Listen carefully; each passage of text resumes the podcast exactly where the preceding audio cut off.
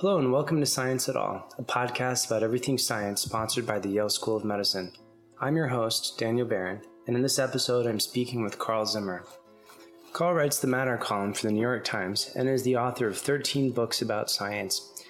Uh, when we sat down to schedule our podcast recording, in fact, it was hard to put our schedules together because Carl was touring the world for his recent book, She Has Her Mother's Laugh, which won the 2019 National Academies Communication Award, and The Guardian named it the best science book of 2018.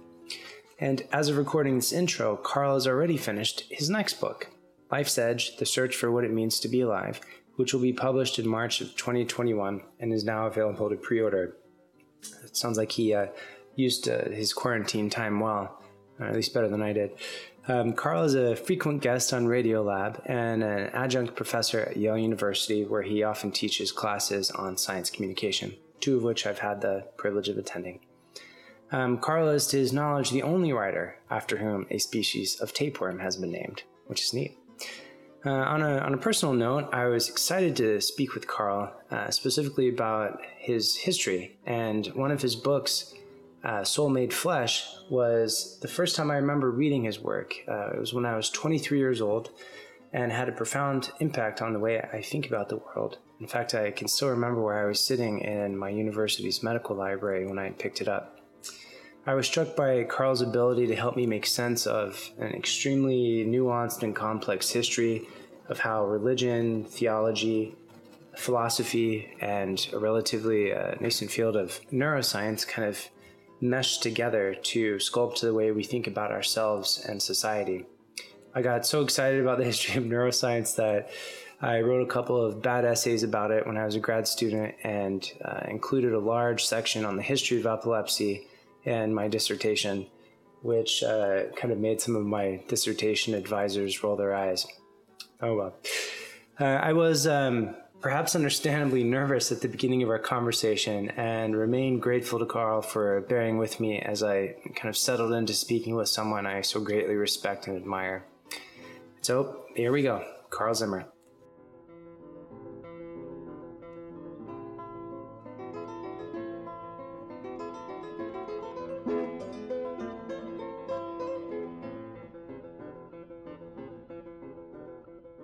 Thank you very much for coming out, especially given this very busy season for you as you're gathering more awards by the day for your recent book, which is wonderful.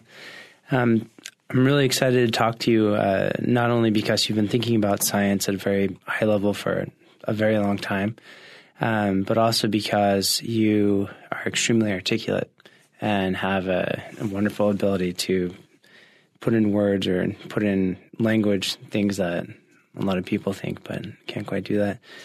So one of the the central themes that we're interested in exploring is what is science and how do you approach it and what interests you about it.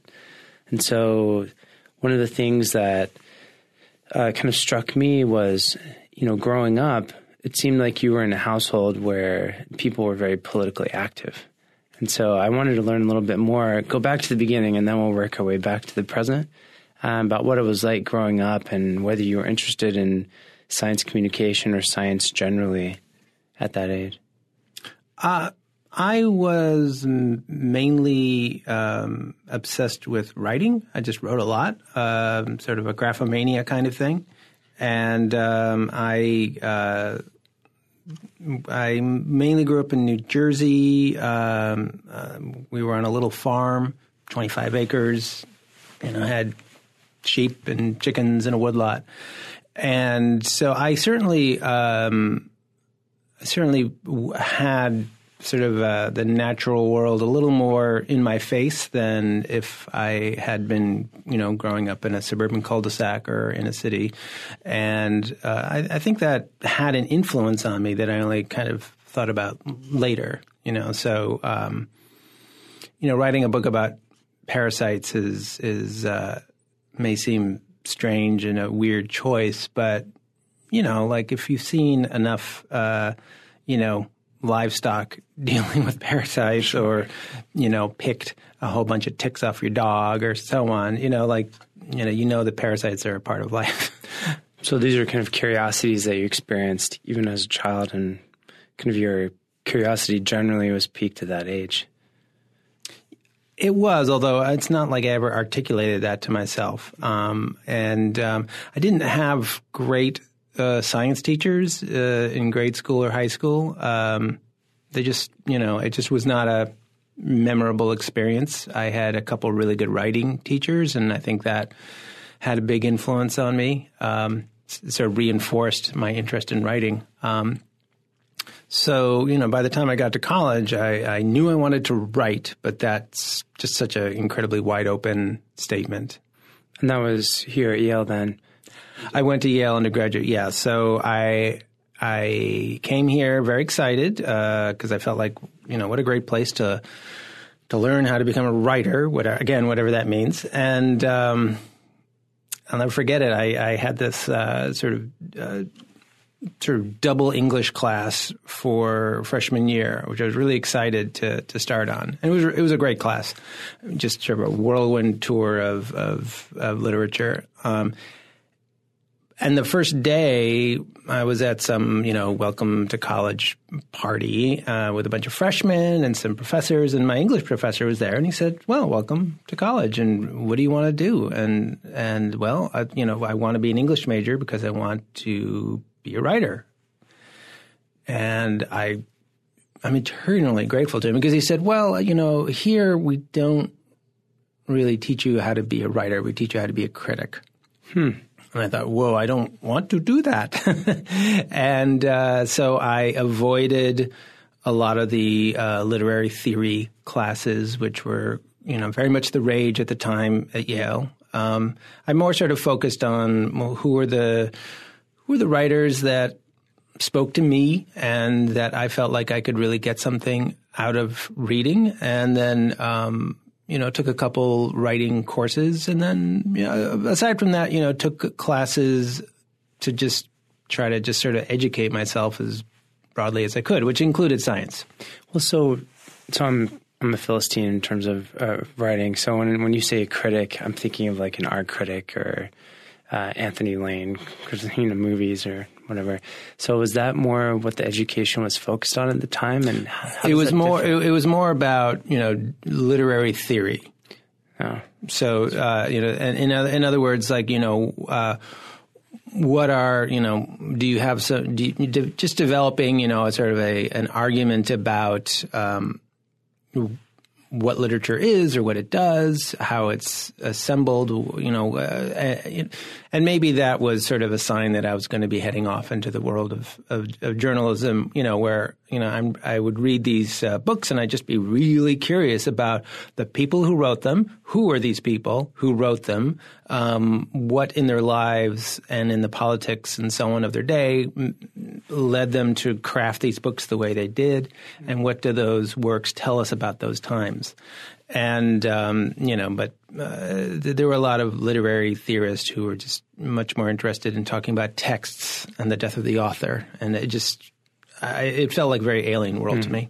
Well, it's certainly alien to me. I don't know pretty much anything about that. Um, so, in all of this, I mean, outside of creating maybe the philosophy of writing or crit- critiques of writing, um, when I've read some of your early books, which I quite enjoyed, I'm thinking of Soul Made Flesh in particular, it seemed like you were trying to communicate something specific or teach something to an audience or expose an audience to something.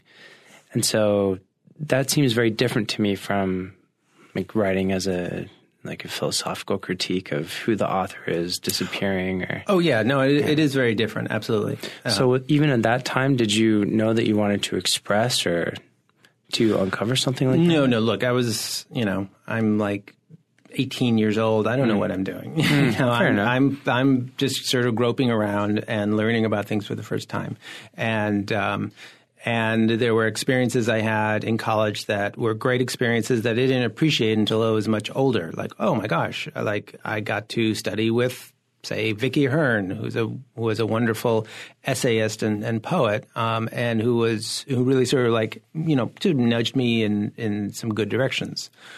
Um, so yeah, I would I would not read too much into my college career, um, but uh, you know I think I would think like like a lot of uh, journalists, you know, I was thinking uh, that oh well maybe I'll be a novelist, you know, um, maybe that's what I'll do. You know, I, I would try things out. So, uh, so one summer, um, I worked the summer at uh, our local newspaper, the Hunterdon County Democrat, which was, you know, it's a vanished uh, thing. You know, it was a local newspaper um, gosh, it must have been at that point maybe 120 years old or something like that, and and uh, with just you know full time staff of people who knew our region inside and out, and would go to the town meetings, knew all the politics, understood how how the, this place, which was still fairly rural then, was about to be transformed into really more of a bedroom community, and and the old ways were going to go away anyway, fantastic experience. Learned a lot. Um, that didn't make me think, oh, now I'm definitely going to be a journalist. I was still was still sort of floundering. Um, so, mm. but again, floundering in a good way. I'm, curious about that. So this was a Democrat, like a politically affiliated. No, that's just the that's just a very old name, the Hunterdon County oh, Democrat. Okay. So it's not oh, like okay. it's not a political publication. Oh. It was the county newspaper. I was curious. So you, your father was a politician or became a politician while you were in college or shortly thereafter for the Republican Party, and before then was very involved in these uh, openness campaigns. This is all, you know, the gospel according to Wikipedia. all right, right. So uh, I, I was curious also that that sort of agenda of making the political process open to the public and giving people access to information that was, you know, previously you know, within closed chambers or what have you. Um, that seemed to me uh, kind of to be in line with the direction of making science more open, kind of maybe laying a foundation. Maybe I'm reading too much in that also. Well, you know, I, I you know, I, my father's um, actually um, when he was in college, uh, right now, right before he, he went to law school, I think um, one of his jobs was uh, as a stringer for the Associated Press, and um, so you know he worked as a journalist. Um, you know he decided to go to law school and. and then eventually get into politics, but um, so he knew what journalism was about, and um, I don't, you know, I know people who where it's like you know they're sort of like journalism runs in the family, almost like a dynasty or something. It wasn't like that at my house, but certainly um, my dad knew how you know the nuts and bolts of journalism work from from the inside, and I suppose that that that probably did influence him in his politics and, and that work he did because he was involved in an organization called Common Cause, which pushed very much for openness in proceedings and, and records and so on. Um, sort of the predecessor to a lot of our sunshine laws. Um, and uh, he also helped, I believe, in New Jersey. Yeah, to get passed. Yep. Yeah. Yeah. So uh, yeah. So you know, uh, he had a um, you know he had a his he was you know honestly kind of a, an odd fit in, in his party, uh, and, and, part of that was because he was he had this very pa- very very strong passion about openness and transparency. Um, being you know one of his top priorities, whereas you know a lot of politicians of any party would rather just sort of keep control of how things are moving, uh, and part of that control means not letting pe- other people knowing what you're doing. And maybe mm-hmm. that comes from journalism. I don't know. So, if I recall, you graduated in '87. I was mm-hmm. meaning your personal decision to become a science journalist. It wasn't a personal decision. It oh, was looking for a job. Oh, okay. I mean, well, again, maybe like, we should move to that. well, yeah. I mean, you know, like uh, when when if you're going to ask me about becoming a science writer, don't think that I was sort of on some mountaintop saying like, I have decided this is what I'm going to do, and all you people are make it possible for me. That's not how it worked. well, tell me that story. That that sounds. Well, I graduated from college, and and I um, I did a variety of jobs. I worked as a carpenter for a while. I was still um, thinking like I'd been writing some fiction in college, and I thought, oh well, maybe I should just you know try my hand at this. Um, and uh, and then my girlfriend at the time was going to be going into the Peace Corps, and I was I was living in Philadelphia, and I was like, ah, I don't really know it, that many people in Philadelphia, so let me move to New York, where some of my really good friends are, and find a job, and um, you know, and it was sort of this combination of things that, um, uh, you know, trying to work as a, as a carpenter in New York is just a ridiculous. What does that mean exactly? Where you like make- renovating houses and things like Oh, that. okay. Yeah, um, but it's all union in, in New York City, so it's just you know you had, you know somebody who knows somebody, and I'm just sort of showing up, and Hmm. so I was like, oh well, that's too bad. So I needed something, and so I worked for a little while for a very very small environmental organization, basically one person, and I was the assistant, and then I just I was also writing. And I was sort of deciding, you know, like this uh, fiction is not really working because I don't sort of feel this kind of natural urge or instinct to be telling stories about people who just live in my head. I just it just wasn't working. And As a psychiatrist, I think that's healthy. well, you know, I, I am I have a great imagine a, a great respect for people with the imagination to just like concoct a world and be responsible for all the people and It's incredible, all their yeah. histories and all. Yeah, it's a beautiful thing. Um, but you know, like the people I would concoct were just not that interesting to me. Um, and so I was like looking around for, di- you know, just I'm just you know uh, getting in touch with various places to look for work. And one of the things I thought was like maybe I should try to write, maybe I should work at a magazine, like just start out bottom of the rung somewhere at some magazine and try to learn how this works. Um, and there was an opening for an assistant copy editor at a magazine that happened to be about science. And um, I Discover. there was Discover magazine, and um, I went in, took the test, and I was super grateful to land that job. And so started there just copy editing. In other words, just reading and reading and reading, and you know, looking for those little stray punctuation mistakes and spelling mistakes that could just uh, screw everything up. And uh, you know, this was right before computers kicked in, so it really was incumbent on the copy editors to catch everything. No squiggly red line. That's right. now it's squiggly red line yet. Yeah, We're just just on the edge of that. So anyway, so that's how I really stumbled into um, a science publication, and then that they after a while they said, "Hey, well, why don't you why don't you also try fact checking, which is a, another really important component of putting out a big magazine." And so I did that and found it totally fascinating. And um, What was fascinating about it? well, just to back up to being a copy editor, I, I was reading these articles that uh, it, it was kind of hard to copy edit them because I just kept getting so absorbed in them. It was it was so interesting what I was learning, um, and so you know, I was happy that I was at a place where I could read things that I really enjoyed. You know, I wasn't writing for some, you know, I wasn't like at a trade magazine for accountants. You know, that would just not be that interesting to me. So, Sure, someone. yeah. Oh, sure. No, nothing against accountants, but it wouldn't be for me. So, um, so I, um, so I was really enjoying being in that environment, um, and and I think it was partly because I had always been interested in science, and I was like, "Mm, this is this is great, and um, fact checking is. Uh, what happens after an article is edited the fact checker receives the edited manuscript and all of the transcripts and reference material and a list of phone numbers and addresses to get in contact with people who were interviewed for the story. And it's, it's your job to make sure that what's on the page in the printed magazine is true. So you get to, you don't have to like write a feature article from scratch. You can see how an incredibly talented writer did that.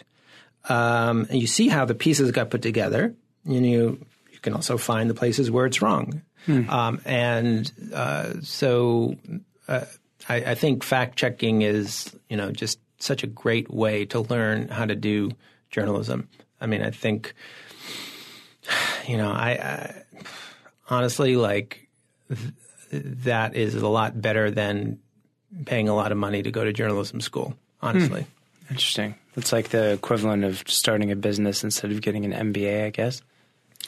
Um, or but not starting it on your own. Just like you know, somebody starting starting the business and saying like, look, I, you're going to be right next to me. You can see everything I do. Uh, and and you know you're not going to get in big trouble for those things, but you have responsibilities too.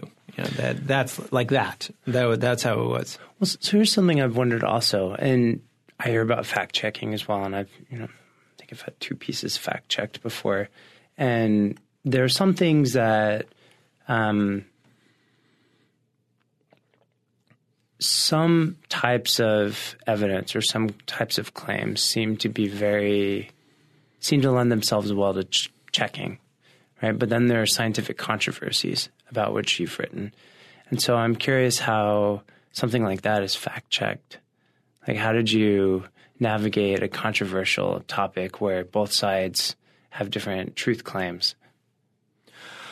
Well, um, you just uh, familiarize yourself with sort of what their written statements on that controversy. Um, you talk to them on the phone to make sure you understand just sort of the you know the broad outlines of why they stake out their particular viewpoint on this, and you know really like again because it's fact checking. Like it's not your job to write the whole article and and decide what goes in there. You you really are are constrained to like say like is what is on the page accurate? Is it is it is it and you know you you it's not just saying oh this should be 32 instead of 35. Hmm. You can say like well actually this the writer is saying that there's this huge controversy and everything that I see indicates that it's just this one crank who is yelling at everybody else and that's a different thing and and you know that that goes into um, into the fact checking report, and then the editor has to decide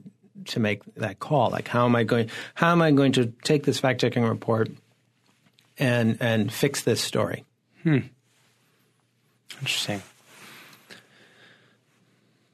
So you did well then at Discover, and then you eventually became that editor Yes, yeah, fact checkers. Right. So I got to um, go from fact checking. They would add on like, okay, well now why don't you write, help write some of the little stories at the beginning of the magazine? Hmm. So there were maybe four or five of us, uh, sort of junior staff, who, and every month each of us read a couple of these short pieces in addition to our fact checking and other responsibilities. And um, so there, you know, and then you start to learn how to actually write a piece. You know, how to find the idea how to interview people uh, and assemble a story.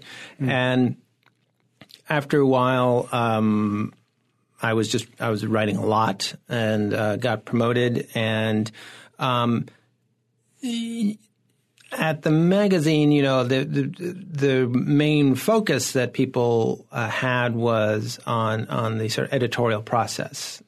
So, you know, managing stories, managing it from the beginning, from the proposals to assigning the art to getting the stories in, fact checking, and all the rest, and then production. Hmm.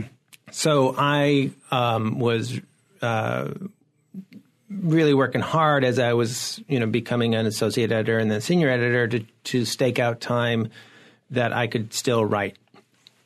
So I, I when I was a, I was a senior editor there for like four years, I think, and I'd say it was about half and half, half editing and half writing. So in all of this, you were picking topics on your own, or were they? I, I don't know how it works. So mostly, in, mostly. Mostly, I was looking for story ideas because um, that's a lot of work, and so you know, editors would rather that their writers do that work of, of finding the ideas and uh, pitching in, the ideas to them, and then they can say like, "Yeah, we I like this, I like this, I like this," uh, and then get, make the assignments. Sometimes mm-hmm. something would happen, and you would just get just be told like, "Okay, you, you have to write about this," um, but I'd say the vast majority was gen- self generated. Hmm. So around that time, were you also beginning your books? Yeah, so I would say that I guess in 1996 or so, I uh, started to get the book bug. Um, the book bug. yeah. Well, you know, I was, I, you know, I was, you know, reading lots of books just on my own time, and and there was there's something special about books that's very different than a magazine feature, uh, and something very attractive to me about that.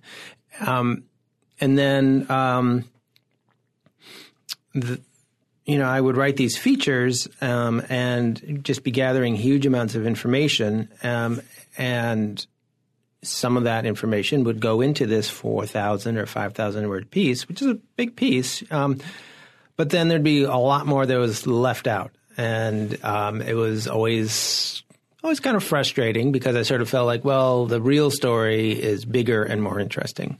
Hmm. And so then a friend of mine um, named Stephen Morrow was getting into book publishing and decided he wanted to edit science books, and so he said he was very encouraging when I would complain about that. And he's like, "Well, you know, why don't you write a proposal about something that comes out of the stuff you're writing, and I'll be happy to show it to my bosses." And um, yeah, and so before I knew it, he came back and said, "Yeah, they like it, so you should go get an agent." So that was my first book called At the Water's Edge. Right. So how is that process different then? So I'm, I'm imagining so if you're writing a, a piece for a Discover that's 5,000 words, um, you can ask a very space limited question. I'm imagining in my head. So something that you have to be able to wrap up in 5,000 words.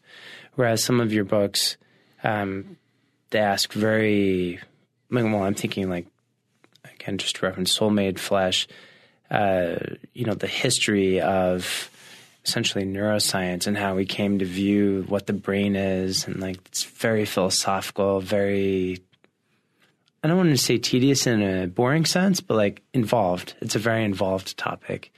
And so i'm curious if these were two like different types of like mental muscles you were working out and you felt a need to do both at the same time I, I have always enjoyed uh, mixing it up. Um, hmm. Books are a very different experience than writing features, which are a very different experience from writing thousand word columns. And you know there are uh, even other kinds of things that you can do, and and so I, I do like you know a, the I like the variety. Hmm. Um, in terms of how it, the book process works, um, uh, sometimes they sort of um, emerge out of magazine work or newspaper work. You, know, you just realize, oh, this is there's a book here. Mm. Uh, uh, but then other times I've just said like, hmm, eh, you know, I've finished a book and I'd like to write another one now, and you know, what kind of question do I have that might be interesting? So with Soul Made Flesh, you know, I thought, well, it'd be interesting to write a book about the brain, but you know, there's so many books about the brain and and so many incredibly talented writers who are just just really doing a great job in this area. So I don't want to, you know, replicate what they have already done. Um, and so I thought, well, you know, is there is there a question that I have that I haven't really had answered hmm. by these books? And I just was, uh, I remember just walking along one day and I was like, you know, I, it's interesting that I am, you know, I know that I am thinking in my brain and I, that this voice in my head is, you know, this interaction between neurons, like that's where the action is. That it's, and, and that, you know, this is what my brain is for. Uh, and, you know, like it's not, it's not a self evident thing. No, not and at all. so when so when did people start to think that way? Mm. And so that sort of framed some research I did, just reading the work of historians of science, people like Stanley Finger, and um, and just sort of going going around, looking around, going back and forth, and and you know, th- there was this fascinating period in the 1600s that I'd never heard about before. And, mm-hmm. you know, you had people like Descartes who, you know, lots of us have heard of, but then there are people like Thomas Willis that I had never heard of. Um, you know, he wrote the first book about the brain, and and uh, like, who is this person? And um, and you know, just realizing, oh, I'm really this is a big area, and this, and the more I find out about it, the more excited I get. That's usually my signal that there's a book there. Oh yeah, I remember. Well, I remember reading your book, being very excited about how unintuitive it was, and how long it took people just even functional localization to the cortex of the brain it took decades, centuries. And So that was very exciting.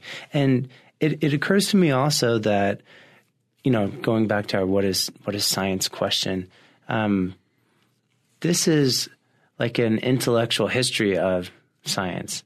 And I'm curious I'm curious how you arrived at kind of a timeline approach to that. Was your idea to chart that intellectual history or just to ask the question almost as if you were performing your own empirical investigation of what did it take? What were the ingredients involved to understand that the brain is like the seat of consciousness or whatever? Well, I think that um, you know the uh, a, a, lot of times you know the best way to answer a question like um, when did we start thinking about the brain is the brain is is in the form of a story, hmm. you know, because um, you know I can say, well, you know, you can really say that it was Thomas Willis who who took that first step. But that naturally raises the question of, well, why him, and why then? And uh, then you have to say, well, okay, uh, so we gotta we got to start this story a couple thousand years earlier, right? And we have Egyptians, to talk, right? You have to talk about the Egyptians. We've got to talk about Aristotle, talk about Galen, talk about all that. And then we have to talk about how, um, you know, in Europe, um, it took a little while to rediscover all of them, and they got rediscovered in a way that you know to some extent was almost like a like a religion that you just you took what they said as as gospel and and it, who were you to try to find new evidence of your own you're referring um, to like Galen and reading from the text or yeah, well, you know, the, I mean, literally, some people would say, well, Aristotle and Galen, they lived a long time ago. Hmm. They were they lived closer to creation, to the Garden of Eden. Oh, that's and interesting. since man has been in this fall, their knowledge is closer to perfection, way closer than yours. So, who are you to think that you could say that Aristotle was wrong? Hmm. Um, I mean, you, you, see people like just writing that. Um, it's just it's on the page, but you know there were obviously people who who were like, eh, you know, that thanks, but I'm going to try to figure this stuff out on my own. You know, Leonardo da Vinci was not going to just sit back. Yeah, or, um, and, so um, so you suddenly, in, in order to just ask, well, why Thomas Willis? Why you know 1660? Um, you have to answer other questions, and you have to basically you find yourself telling a story. Hmm. So that's so. I guess that's where your hook into the story comes in in terms of being able to publish something. So I'm imagining. So one of the questions I wondered when, um, when I was reading that book, or even your more recent book, "She Has Her Mother's Laugh," is you have such an exhaustive knowledge of these subjects, and how how does someone with that knowledge base uh, become a journalist or become a writer versus become an, a scientist and like perform the experiments versus write about them. And so it seems like you're more interested in the the telling and the talking about science then. I you know, I have had this, you know, my own particular path and I can't sort of generalize it and I can't say, oh, this is the path that I decided I was going to take. And I'm not saying that this is what other people have to do. It just so happened that I was an English major with an interest in science, stumbled into a job writing about science, which is happens to be a great way to get a sort of lifelong education in science, and that's it. It sounds totally cool. no, I'm I'm grateful every day for it, except those days when I'm can't figure out how to solve some writing problem, then I get angry. uh, you go for a walk around the block or something. Yeah, on Twitter. oh, that's that kid uh, fan the fire. I'm afraid. One of the really big debates in the history of neuroscience was where do we localize uh, behavioral function, right? So is it ventricle? Is it the white matter? Is it the gray matter? And so there are these huge debates, and everyone had their own thing right? And it turned out none of them were really that correct. But people did a lot of work on it all at the same time. And I find that in many scientific communities, there are similar conversations going on. Um, and I'm curious because you get to like sample all of these different communities, you know, in your column, and uh, I'm curious if you see like this repeating of you know that this sort of controversy that no one really knows the answer, but everyone's very convinced. Well, I think that um, what scientists really value is a way of addressing something in the natural world that lets them get at least some answers.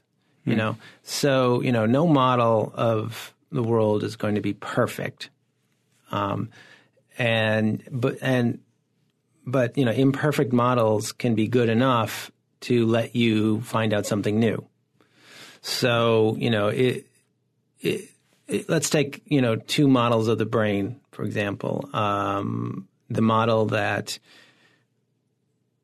the brain is phlegm and that all that matters is that there are these giant empty chambers inside your head and animal spirits surge through them.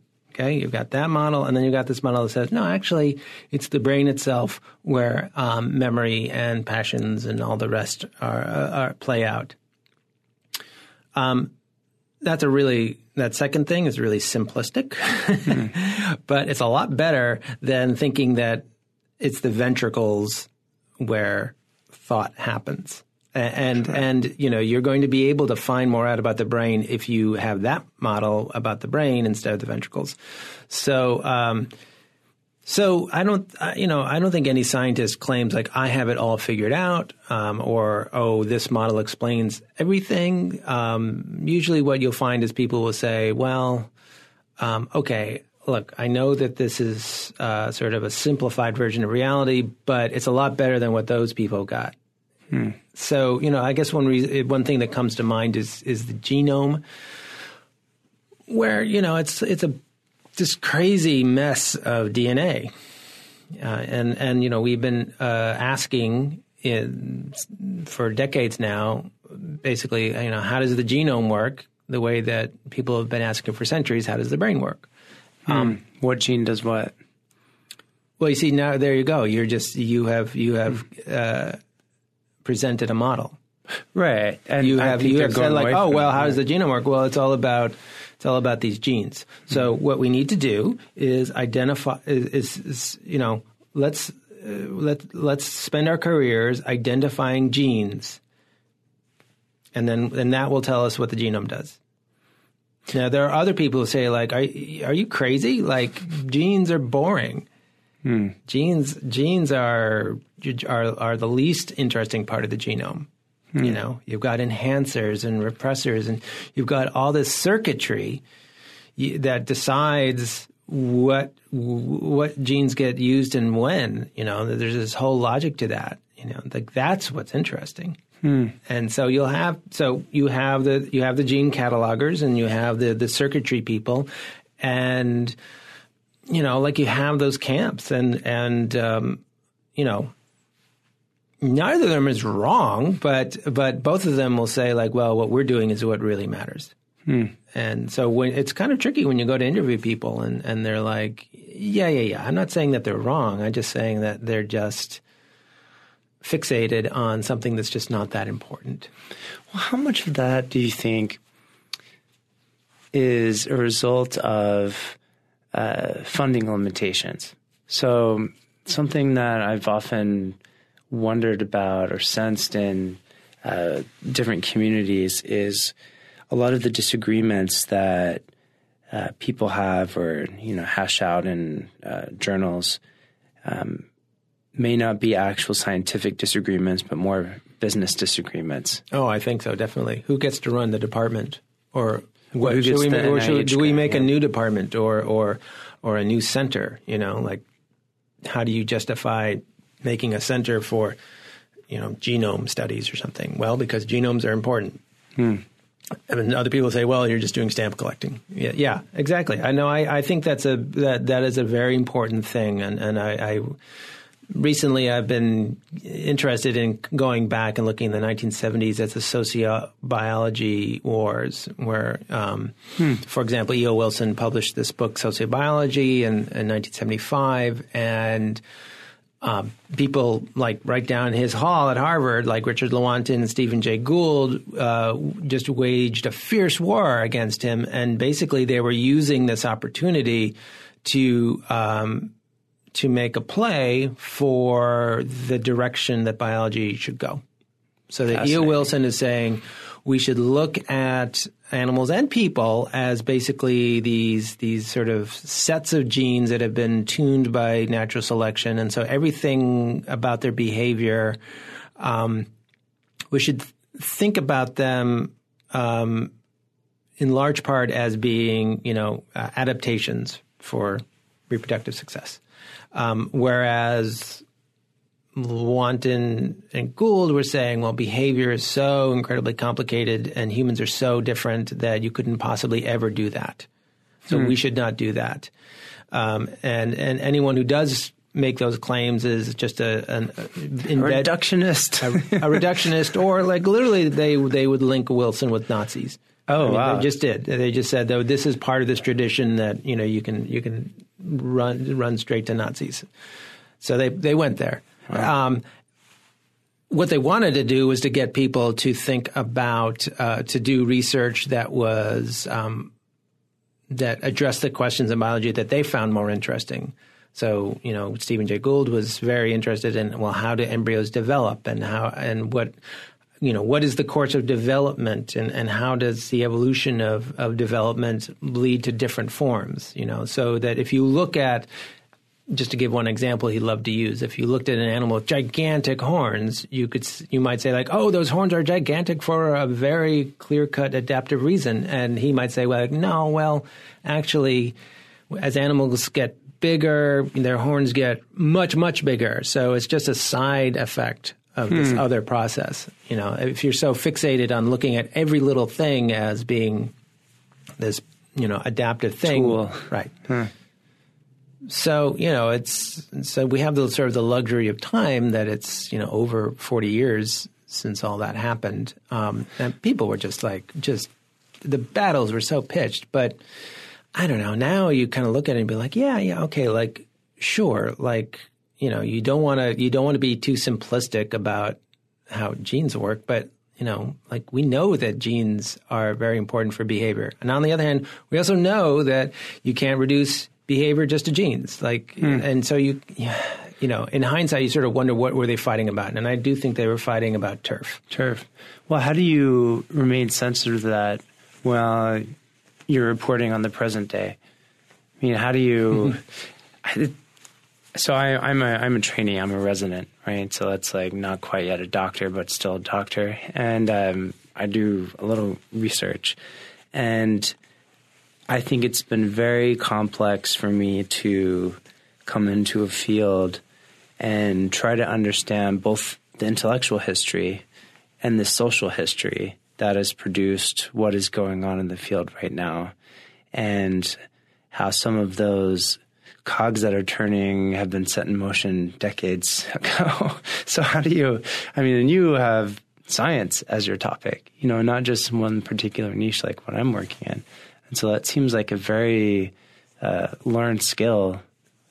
I'm curious how you can parse that out. Um, well, I, I, I, think that I, uh, you know, I approach writing about science uh, through telling stories, and I also approach it in part to learn about science by reading the stories.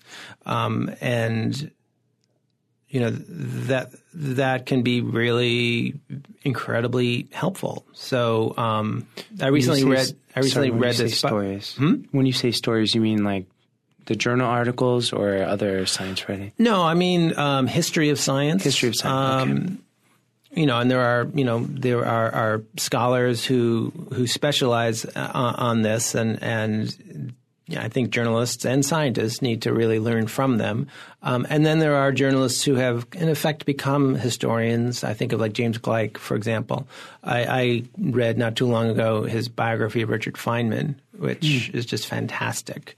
And um, you know, obviously Richard Feynman on his own did not invent modern physics, but he had this amazing uh, life where he he was central to that drama from the 1930s onward, and so in you know following his life and the story of his life, you get this story of these alliances and friendships and conflicts and all the rest, uh, and and and that you know, produced sort of the first version of modern physics and then a new version on top of that and then a newer version on top of that. And hmm. um, yeah, so if you want to understand uh, the field you're getting into, I mean, you really have to learn the history um, of the field. And, and, I don't think scientists get that, or they don't have that. Exp- they don't, there's there's not that expectation in terms of how you train a scientist. So you know, I, I had you know people who um, were, you know, I went to scientists. I went to to um, edit my um, uh, my um, book. I should say. Uh, let, me, let me back up. I had scientists who um, I went to to fact check my book. So I would show them chapters or like the whole manuscript and just say like, "Have I made mistakes?" And um, you know, they would help me with that. But then for them, the history was often quite new to them. Hmm. So you know, I I just I don't see how you can um, become a card carrying geneticist without understanding um, the very complicated, messy, and sometimes disturbing history of your field. Um, sure. You know, I mean, well, they need to read your book. Well, that's a great place to start. I mean, the thing is that the problem is, you know, just to give this example with genetics, is that people just have a very simplistic history. So if you say eugenics, they think, oh, you mean the Nazis, Nazis bad, we're not eugenicists. And the fact is that um, eugenics, the phrase eugenics, was coined, uh, the word was coined by Francis Galton, who um, is one of the founders of genetics in the sense that like the methods people use to, to understand the inheritance of complex traits, they're all just using Galton's methods. And um, American uh, the very first ones, um, you know, right when the the name genetics was coined in 1900, were generally themselves eugenicists who really very passionately believed that, for example, if you're deaf, you shouldn't be able to have children. Hmm. That's what we're talking about. And and they, you know, and and politicians, you know, in the United States, uh, many of whom we we look up to, like Teddy Roosevelt, they listened to those scientists and said, "Aha, okay, well, let's let's do good science. Let's have science guide our policy, right. and let's let's do eugenics. Let's sterilize people." We did that, and and so um, I think geneticists today have to know about that. Well, I think even more widely than that, a lot of the statistical measures we still use have their origin in eugenics. Like yes. even the correlation coefficient was That's Galton. Yep. Right. Galton and and and his followers, uh, absolutely, they they they were the ones who set these things up that we still use. They were right um, in that respect. They were right, but they also were, uh, in, you know, had these uh, very dangerous, toxic ideas um, on you know issues of class and poverty and race. Well, so here then is maybe another facet of science that we don't often think of, at least scientists don't often think of, is how it's the scientific process and what constitutes the science of the day isn't really separated or can't be separated from the political climate of the day. And that's something that I feel you've written about also recently on how science is sometimes, or evidence or data is sometimes weaponized towards political ends.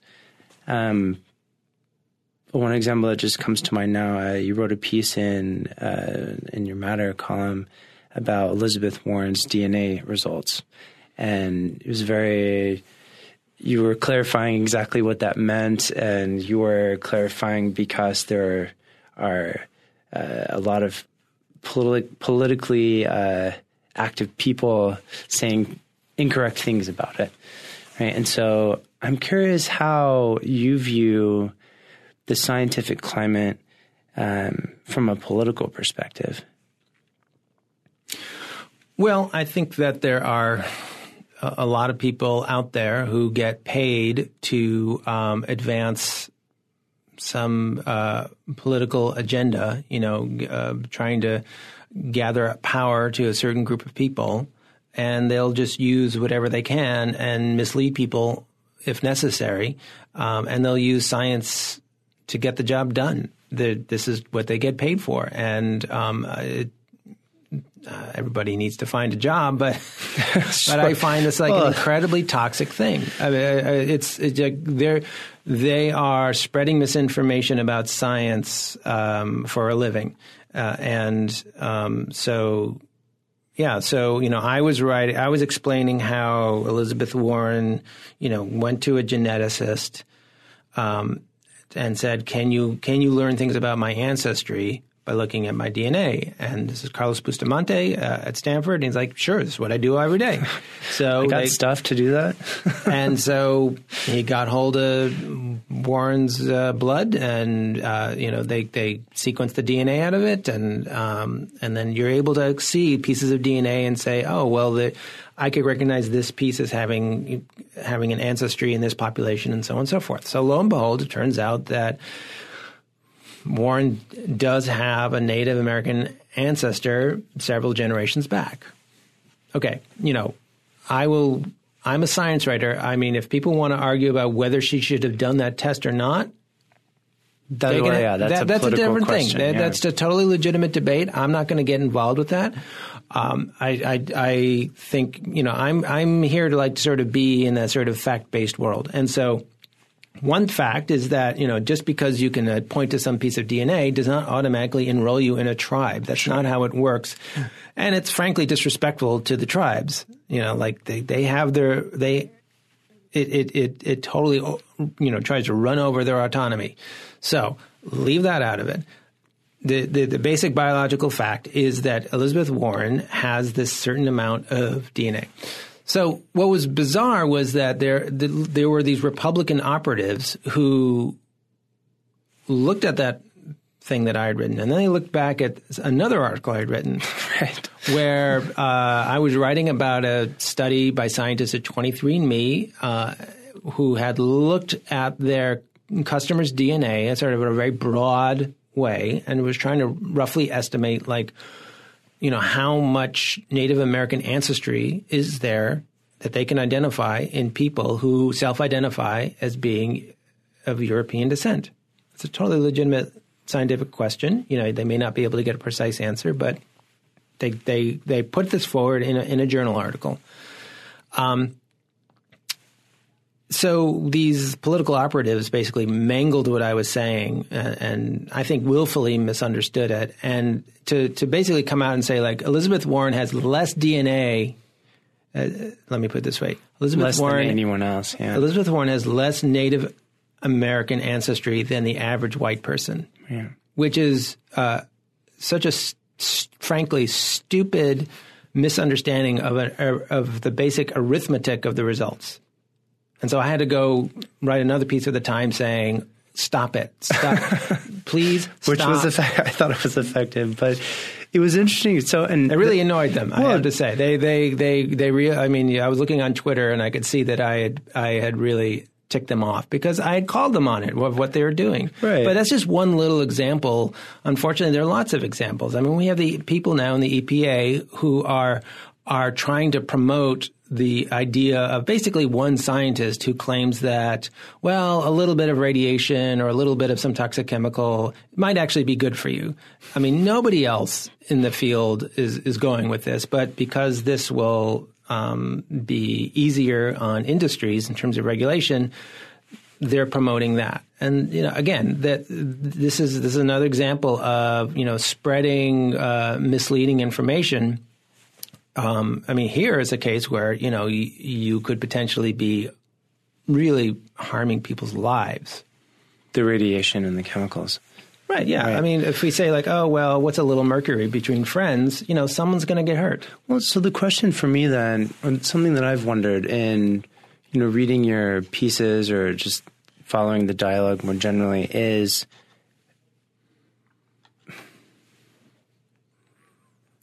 is um, the phrase that comes to mind is like what gives? Like how how can you make a scientific claim? Like if the whole idea of science is that through objective or uh, empirical inquiry we can reveal something or learn something about our environment. And if even though that tool set remains in place those answers are still politicized and misconstrued then not only does that make your job extremely complex because you're the one who brings this you know to the to the public where the politics are just going going crazy but um even the scientific process itself is damaged, I feel. And so what do you do? I mean, that's a, so you had a, you had a, a, debate over, you know, just to use this example again, the Elizabeth Warren uh, genome. Um, and I also posted your response on my Facebook page, and I was surprised that I think it had the opposite effect of what I was hoping. And I think it, in fact, divided more than it brought back together and that just totally boggled my mind.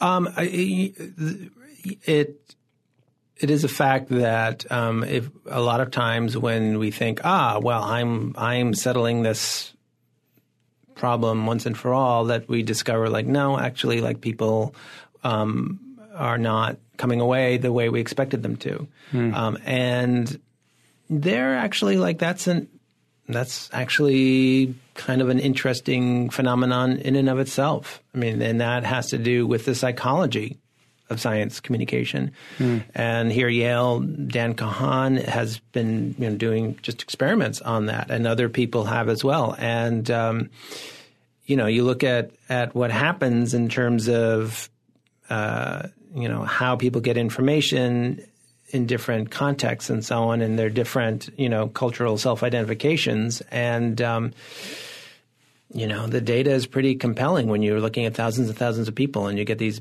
these big effects you know that stand up to the statistics so you know you cannot uh, f- to begin with you cannot just assume that data speaks for itself um, uh, you cannot and you, you should not assume that well if a, if a lot of data isn't solving the problem, then a huge amount of data will. Um, that you have to understand. Well, you know, what is the nature of how people respond to information, whether it's climate change, whether it's issues of of identity and ancestry, um, whether it's about you know when life begins. I mean, uh, so so to take this sort of sort of uh, to say like, well, I'm a scientist and I and I and I purely only think about you know quote unquote the science um, is not going to get you very far.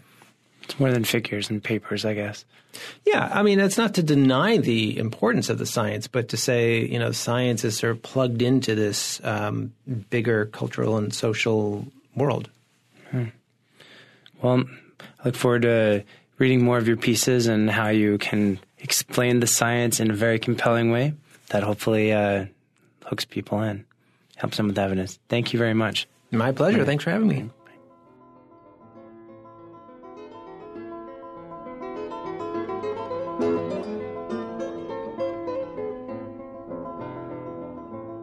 Hope you enjoyed that episode. Thanks again to Carl for being on the podcast and for the many conversations we've had off the record. He's been a very helpful mentor in terms of writing and understanding how everything works. Um, you can also find Carl on Twitter at Carl Zimmer. Again, that's at Carl Zimmer. You can obviously find his work on the New York Times webpage or on his really awesome website, carlzimmer.com. You could pre order his next book, Life's Edge The Search for What It Means to Be Alive, at your favorite bookseller. Or you can purchase his previous book, She Has Her Mother's Eyes, also wherever books are sold. And so, I'd just like to offer special thanks to the Yale School of Medicine for sponsoring the podcast, to Adrian Bonenberger for producing the podcast, and to Ryan McAvoy for his help sound editing. A special thanks to you for listening. And again, my name is Daniel Barron, and I've been your host, and I'll see you next time here on Science et al.